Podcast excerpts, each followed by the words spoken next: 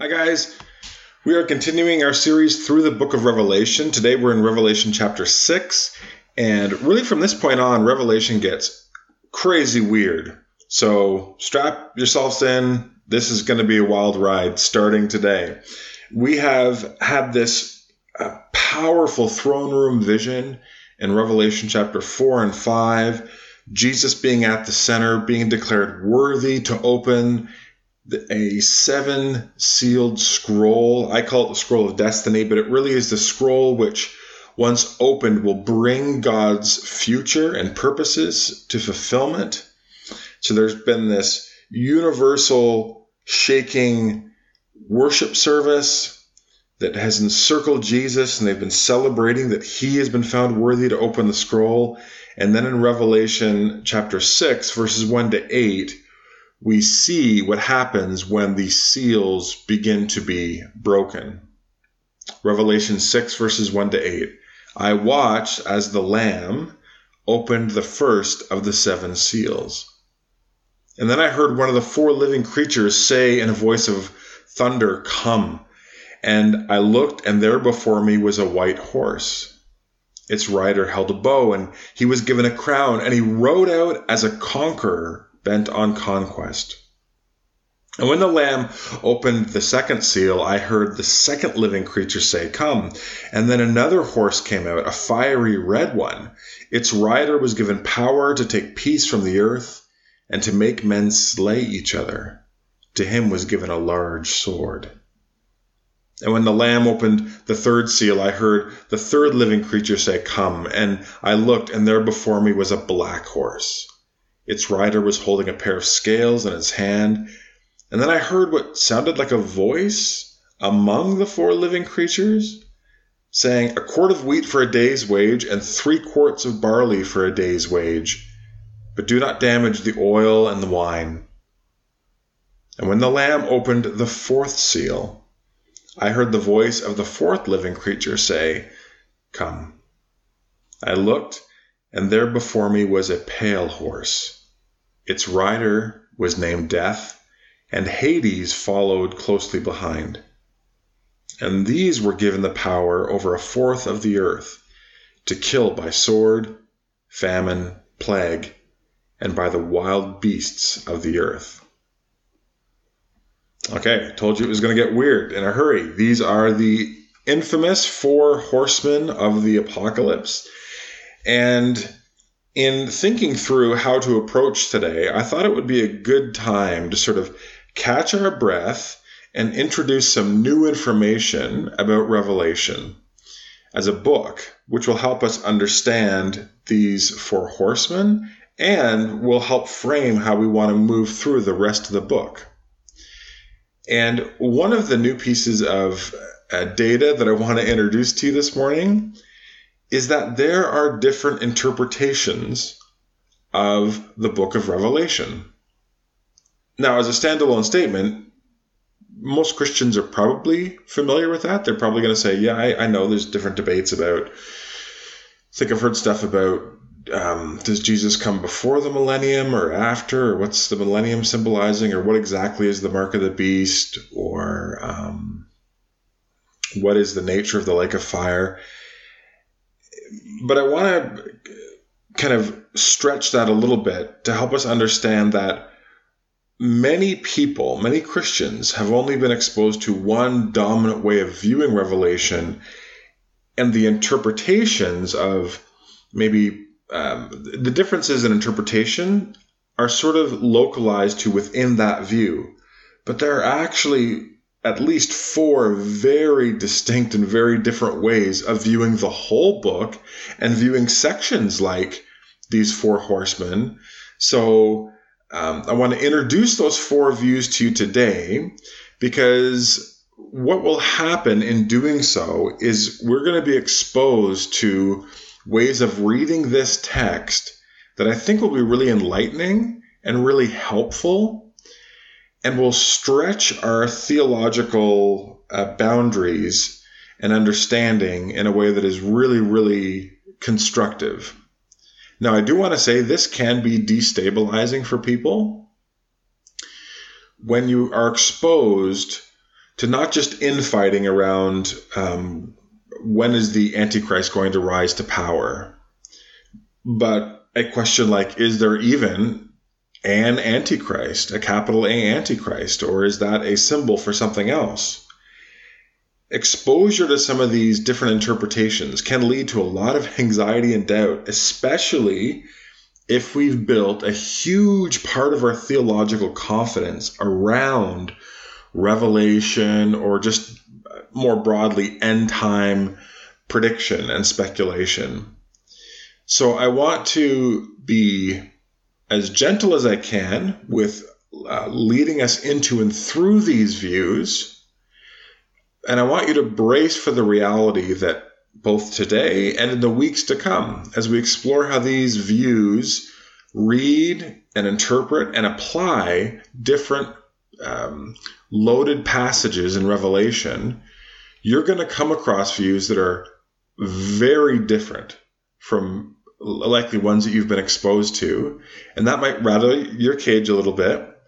Um, but my pastoral encouragement to you will be to, to kind of hang on because when the dust settles, you're going to have a deeper appreciation for this book and I think a deeper understanding of how to apply it to your own life. But it, it, it might get a little bit more turbulent before things smooth out. So let's move in as we look at the four horsemen of the apocalypse. Let's first look at the four broad views or interpretational streams that people have approached Revelation through. And then what we're going to do is apply those to the four horsemen. We're going to say, here's view one, two, three, four.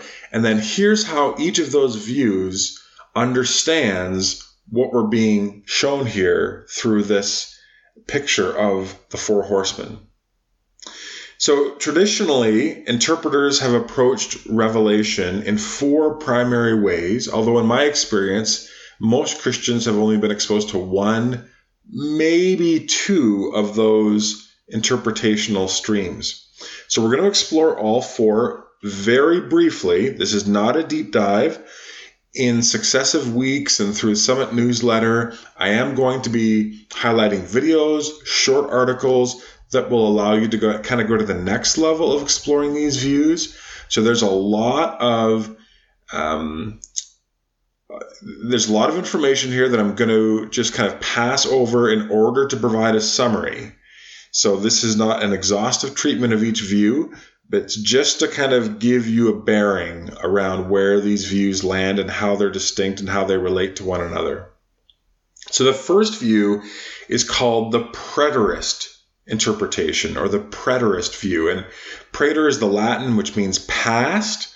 And of all the views, this tends to be the one that is most uh, shocking or hard to wrap one's head around for many Christians. And that is because preterists believe the, the bulk of the prophecies in Revelation, like 90% of them, and what Jesus talks about in Matthew 24 about the signs of his coming at the end of the age and wars and rumors of wars and famine, that the bulk of those prophecies were fulfilled in the first century with the fall of Jerusalem in 70 AD.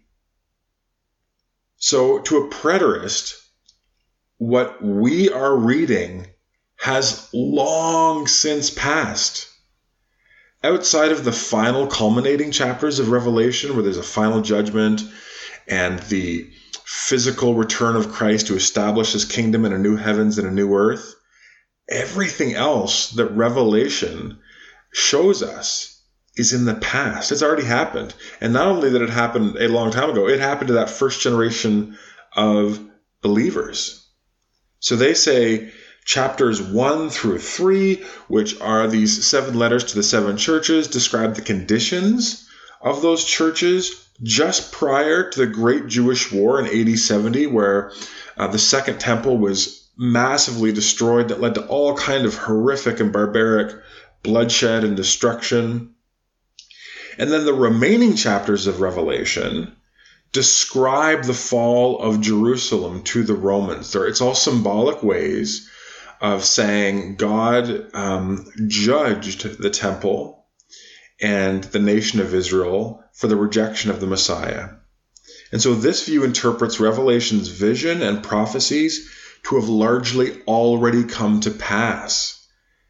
Now you can imagine how that, that's a huge shift for most Christians because many Christians understand prophecy as that which is happening in the future. And it was happening in the future to the people who originally got this message, but to us it's in the long past. And so when we study Revelation, we can learn from it, but we but from a preterist interpretation, we are studying events that have all, already taken place. The second view is the historicist view. And if you think about a timeline between the first century, the early church, and now, the historicist approach says what Revelation is, is it's kind of a map or an outline of what's, in some cases, what has happened, but in many cases will also will happen in the future throughout church history. So as we read through Revelation, the chapters kind of chronologically map to significant events in global history. So chapters 1 to 3 are seven periods within church history the breaking of the seals in chapters 4 through 7 those that symbolizes the fall of the roman empire. And the trumpet judgments in chapters 8 to 10 represent the invasion of the roman empire by the vandals and the huns and the turks. Uh, among protestant historicists not historians but those who hold this view the ref, um, the the antichrist that we see rise up in revelation was believed to be symbolic of the papacy or the pope.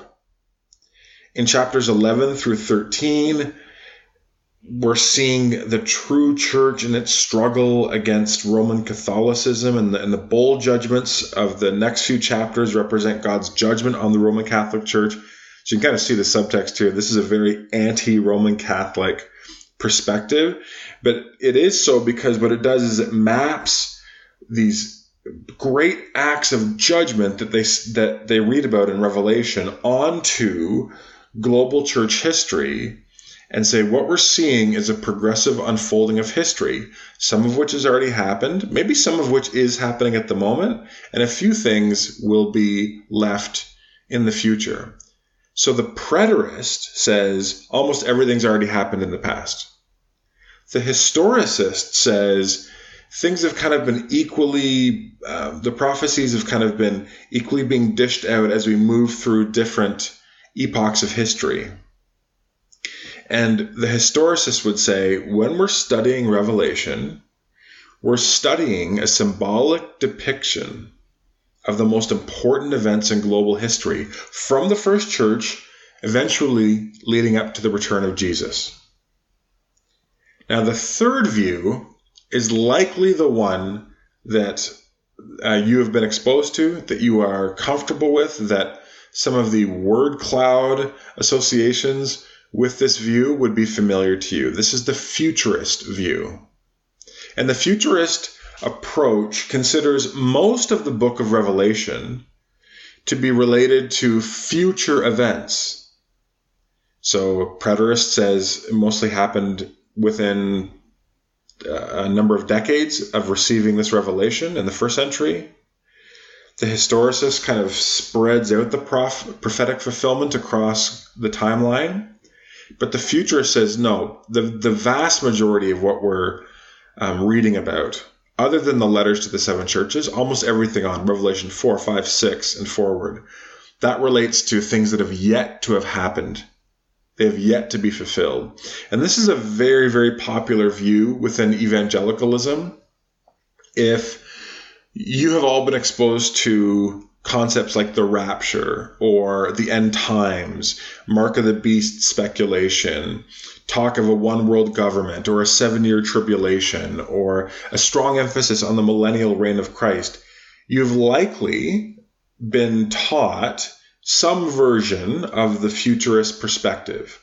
Now, I want to say within each of these perspectives, there's slight nuances in terms of not all preterists are the same, not all futurists are the same. But again, I'm just trying to give a really simple overview so that you can you're able to differentiate these things and become aware, in the case of the futurist perspective, that the futurist perspective is not the only perspective on Revelation. Uh, you can immediately see how a preterist would completely disagree with the starting premise of the futurist. A preterist says we're reading ancient history, and a futurist says no, we're reading prophecies yet to be fulfilled that we need to look forward in, in order to understand. Futurists tend to apply a very literal and linear approach to interpreting Revelation. And chapters 4 through 19, so the bulk of the book, most futurists believe refer to a period known as the seven year tribulation or the Great Tribulation. And when we get there, we'll tie that into um, a prophecy in the book of Daniel, chapter 9. But the basic idea is that during this time, uh, Jesus has raptured true believers, his church, from the earth and there is a time of intense tribulation or hardship or suffering. And this is when God's judgments are poured out upon mankind. Chapter 13 describes a literal future one world empire headed by a political and religious leader that is represented by two beasts.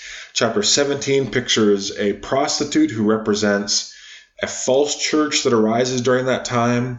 Chapter 19 refers to Christ's second coming and this great, um, um, you know, literal battle of Armageddon, which is going to happen in the Middle East, which is going to then usher in, as Christ defeats his foes, a thousand year reign of Christ on the earth, followed by the consummation of the kingdom in chapters 21 and 22, and Jesus is going to get a new heavens and a new earth.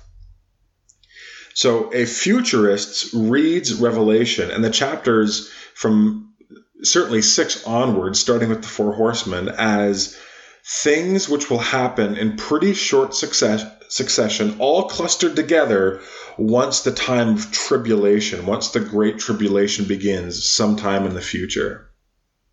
So again, basic stance. Preterist says almost all of these things have already happened and all of these symbols and prophecies, we can point to things that happened in the first 50, first generation of the church around the destruction of Jerusalem and said they've already been fulfilled. Historicist says these are happening as history unfolds. And the futurist says almost none of these things have come to pass yet. These are prophecies that will really only apply to the final generation who's alive before Jesus returns to rapture his church last view called the idealist or sometimes called the spiritual view, but I'm just going to refer to it as the idealist view. And this approach doesn't interpret Revelation in terms of any particular reference to time. It says this is an apocalyptic revelation that reveals the struggle between good and evil, between good and evil, that inevitably follows and is a part of any generation who is seeking to follow Jesus faithfully. And so this view uses kind of an allegorical method to interpret the book of Revelation.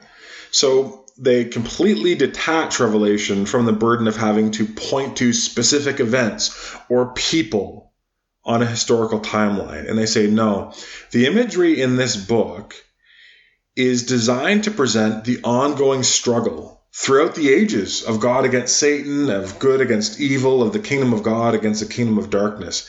And in this struggle, these symbols, these themes just keep recurring. Saints are persecuted and they're martyred, but there is vindication. In the end, God is victorious. The church moves forward. Revelation, the idealist writes, or believes um, is what happens, especially chapters 6 through 19. These things happen as the kingdom of God collides with the kingdom of evil and this world. Now, the details may change. If you were the church in the first century, the details of what, who the Antichrist is, or what a mark of the beast is, or how war or pestilence or cataclysmic events, those play out differently in your generation as opposed to the church in 800 AD or the church in 2020. But every generation of disciples has to face the spirit of the Antichrist, has to confront the mark of the beast, has to confront wars and rumors of wars and pestilence. And so, what Revelation shows us is um, it kind of gives us a roadmap to what the church can expect, regardless of where they are around the globe and regardless of where they find themselves on the historical timeline. So it's um, a very different read of Revelation, and it's a symbolic read, but I don't want people to hear symbolic and think um, not meaningful or applicable. It's imminently so. In the same way that Ephesians 6 talks about the fact that we're in a spiritual battle, um, you think of Revelation as a massive expansion of Ephesians 6 saying this is the nature of this battle. Every Christian is going to face, every generation is going to face the temptation to uh, submit to the mark of the beast or to move along with the spirit of Antichrist or to face the temptation to be pulled in a direction that is um, prostituting itself to the larger culture around it. That doesn't make Revelation impractical uh, it makes it imminently practical. And so the idealist, although they aren't as obsessed with where are these prophecies being particularly fulfilled, they would answer they're being fulfilled every generation, right, right, right now. And we have to develop eyes to see and then respond appropriately. Okay, so that's kind of the um, high level perspective of each view, but I want to show you how that plays out in understanding the four horsemen of the apocalypse because this will help you sort of say okay um, that okay that's really different i would not have maybe gone there or thought to read that into the text but i want to show you how these four different streams of reading and interpreting and applying the text um, go in, in, pretty significant uh, different directions but they all make sense within the view that is um, informing um, each perspective. So the first, the preterist, right? These are the people who say most of this stuff has already happened. And the preterist says what we're seeing in the four horsemen of the apocalypse is the progression of events that led up to the destruction of Jerusalem in AD 70. Horses represent war. And the first four seals that we're seeing here, when broken, release both warfare and the things that follow um, follow war. You know, bloodshed and famine and pestilence and economic devastation. So the preterist says these four horsemen are symbolic of things that uh, events that led up to the Jerusalem War and you and uh, the Jewish War of AD 70. And you can read stuff. Uh, you can just do a simple Wikipedia read of some of these things, and you can understand how someone would say, "Oh yeah, this has already been fulfilled. This this happened in this order right away, leading up to AD 70." Now the historicist, this is really uh, to me strange. I'm not a, of all the views. Just as a bit of a spoiler, I'm um, I, I, see really really solid. Um, uh, I think there's a lot of validity in the preterist, futurist, and the idealist view. Historicist view feels incredibly arbitrary and uh, not imminently helpful uh, for a few reasons, but I'll leave that to the side for now. But the historicist view, which I'm not a huge fan of, would say, oh, these four horsemen represent distinct pockets of, of, of history between, um, let's say, 90 AD when it was given and the third century. So each of these horses are kind of placed onto very specific events that happened in like a 200 225 year period in the first century. Why? Well they just sort of graft it onto well there was a time of peace where the gospel goes out that's the first horse and then there was this particular kind of persecution and that's where the next horse comes in. So they would align these things to events that happened in the first 200 years of the church the futurist, as you can imagine, again, we're talking about these are the four horsemen are the beginning of the end, as it were, as the scroll of destiny gets opened. And the futurist would say the first seal with its breaking, represents the start of the Great Tribulation, a seven year period of unequaled misery and hardship on the earth that's going to occur after the rapture of the church, but before the ultimate second coming of Christ. So the futurists would say the white horse is this antichrist power who's going to rise. Um, there's all kind of all kinds of clues in the text. Maybe we'll talk about this next week. That this isn't a legitimate ruler. This is a counterfeit uh, king. So the white horse represents the antichrist who's going to rise to power, and the red horse is the bloodshed from warfare that's going to result as the antichrist uh, gains political and religious power across the globe. The black horse is a symbol of economic devastation that's going to follow. I mean, we think of scales more in terms of justice, but the idea here is that um, in, in, the crying out of the price of barley, that that uh, regular things are going to cost a day's wage. It's going to take a, a huge amount of work just to secure enough food for one person, but the oil and the wine is left untouched, and that's a reference to those with wealth. So, as the Antichrist comes to power, there's going to be this massive uh, economic gap between the haves and the have nots, and then the pale horse. And a time after this, death is going to come. There's going to be a some kind of cataclysmic event, some kind of decreational event that happens that the Antichrist and the beast will seize upon to secure power and then uh, lead humanity or seek to lead humanity forward. And then the idealist who says Revelation kind of plays out in every generation, or the symbols do, or much of them do.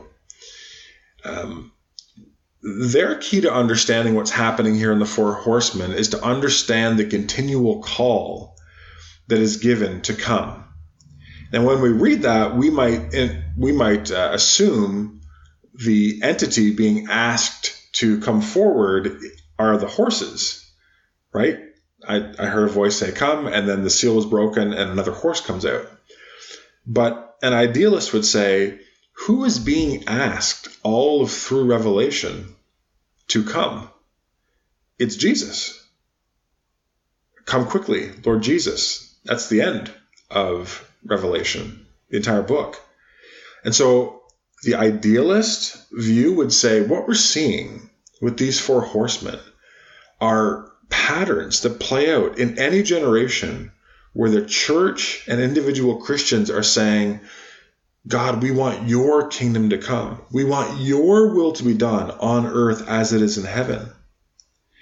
And when we when the church sincerely lives into that vision and seeks to apply it to all of life then the kingdom of God comes in power, but it collides or it creates massive tension points like tectonic plates under the earth's surface between the kingdom of God and counterfeit kingdoms and counterfeit idols.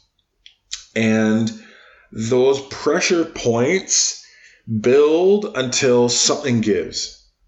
And the white horse represents impostor princes or antichrists that can arise in any age that seek to say, no, we're the ones you should be following. We're the ones you should be listening to. I'm the one who has authority in your life.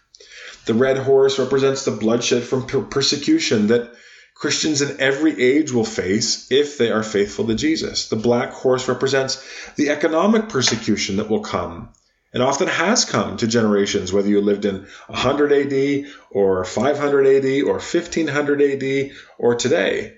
The economic persecution that happens when people seek to stay faithful to Jesus, but are cut off of economic networks and benefits for the sake uh, or because they are committed to Jesus. And the pale horse, whose rider's name is death and Hades follows behind, this represents the fact that in any age, even if Christians are faithful to Jesus, they're still not going to escape um, the forces of death that get marshaled against the church sometimes. And even sometimes when the judgment of God is released on a particular generation, Christians still share in that suffering, in that hardship. They're not automatically and always protected from physical or relational or economic harm. So the idealist says these four horsemen are what play out in any generation of the church where the church is moving forward with boldness and confidence in confronting the forces of darkness, that they're putting on the armor of God and standing against the devil's schemes, as Ephesians 6 would say. Now, personally, I think there's a lot to glean from elements of the preterist, futurist, and idealist position.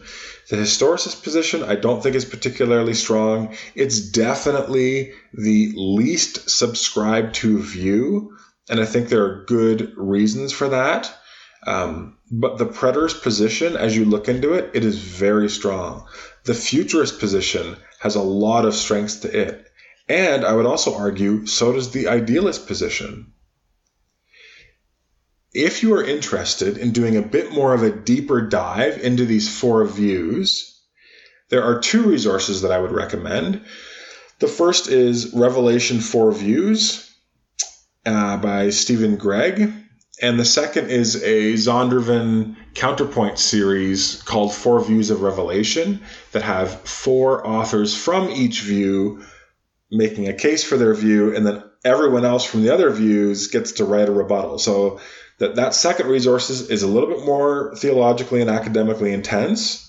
The Revelation Four Views by Stephen Gregg is a very, very good and accessible introduction because it moves through the entire book of Revelation, and as it does, it kind of says, okay, we're looking at the four horsemen of the apocalypse today. What does each view, how does each view understand um, uh, read and interpret that passage. So that would be something for you to check out. I'm not going to be doing a deep dive into all of these different views as we move through um, Revelation, but I will be giving nods here and there to a few of them.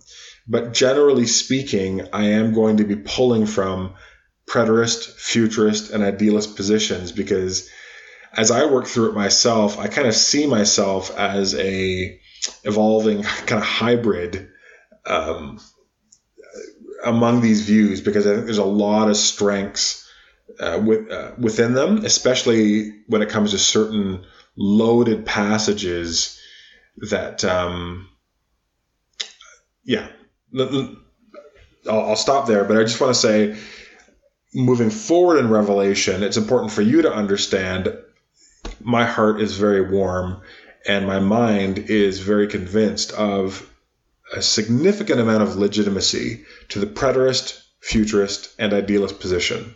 And for some, that might be confusing because you're like, how can you reconcile the preterist position with the futurist position? Well, I'll show you as we move forward, but that's kind of my in process views. Now, the good news is, in coming out of these four views and looking at these four horsemen of the apocalypse, is that I don't think you have to be totally and perfectly and precisely committed to one particular view. I certainly am not. I think you can move through Revelation, look at different ways of reading and understanding it, and saying, I think this is the best conclusion. I think this is the best way to read and understand this text. And the reason why I say that is because, regardless of where we land on some of the specifics, a Christian who's taking the Bible seriously is going to end up affirming all of the following things, regardless of whether you're a preterist, a futurist, or an idealist. And this is a I, I've taken much of these summary points from Sam Storms, who is an excellent biblical scholar. And he says, every Christian has always landed on the following bottom line commitments coming out of the book of Revelation that God is sovereign, right? That Christ is king, that spiritual forces are real, and that they actively oppose God and his purposes in every age. That history has a purpose and it's moving towards a culmination, and that culmination is going to happen in Jesus that justice is going to be served, and that ultimately Christ is coming again to establish a new heavens and a new earth. Right? Amid all the argumentation over this book and its symbolism and questions surrounding the rapture or tribulation period or what's the role of Israel, when were these particular parts of Revelation fulfilled or have they not been yet?